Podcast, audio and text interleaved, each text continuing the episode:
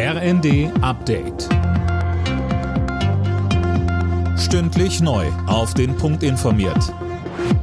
Ich bin Daniel Stuckenberg. Guten Tag. Millionen Verbraucher in Deutschland erfahren heute, wie hoch die Gasumlage ausfällt. Eine vierköpfige Familie muss sich auf jährliche Mehrkosten von ein paar hundert Euro einstellen. Gleichzeitig läuft die Debatte, wie die Menschen bei den hohen Energiekosten entlastet werden können. Kerstin Andrä, die Chefin des Bundesverbandes der Energie- und Wasserwirtschaft, fordert einen geringeren Mehrwertsteuersatz auf Energie. Sie sagte im ersten, das kommt bei den Menschen an und die Mehrwertsteuerentlastung kommt proportional viel mehr bei den unteren und mittleren Einkommen an als bei den höheren Einkommen. Da reden wir von mehreren hundert Euro im Jahr, die die Menschen entlasten könnte.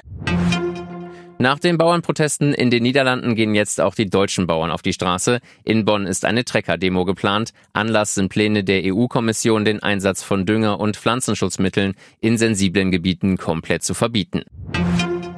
Das dramatische Fischsterben in der Oder ist vermutlich auf eine Vergiftung durch chemische Substanzen zurückzuführen. Davon geht Bundesumweltministerin Steffi Lemke aktuell aus. Sie hat sich in Stettin mit Vertretern der polnischen Seite getroffen. Abschließend sei die Ursache aber noch nicht geklärt. Wir werden die Analyseergebnisse in den nächsten Tagen zusammenführen und eine übergreifende Expertengruppe zusammennehmen, damit jetzt zusammengearbeitet wird, um möglichst zeitnah tatsächlich die Erkenntnisse zu gelangen. Wer ist der Verursacher? Wer hat dieses Verbrechen begangen? Und wie kann er zur Rechenschaft gezogen werden? In Deutschland werden möglicherweise bald Hunderttausende Packungen des Corona-Medikaments Paxlovid vernichtet. Das Haltbarkeitsdatum läuft ab, berichtet das Redaktionsnetzwerk Deutschland. Bevor das passiert, sollte man es lieber an ärmere Länder verschenken, fordert CSU-Gesundheitspolitiker Pilsinger.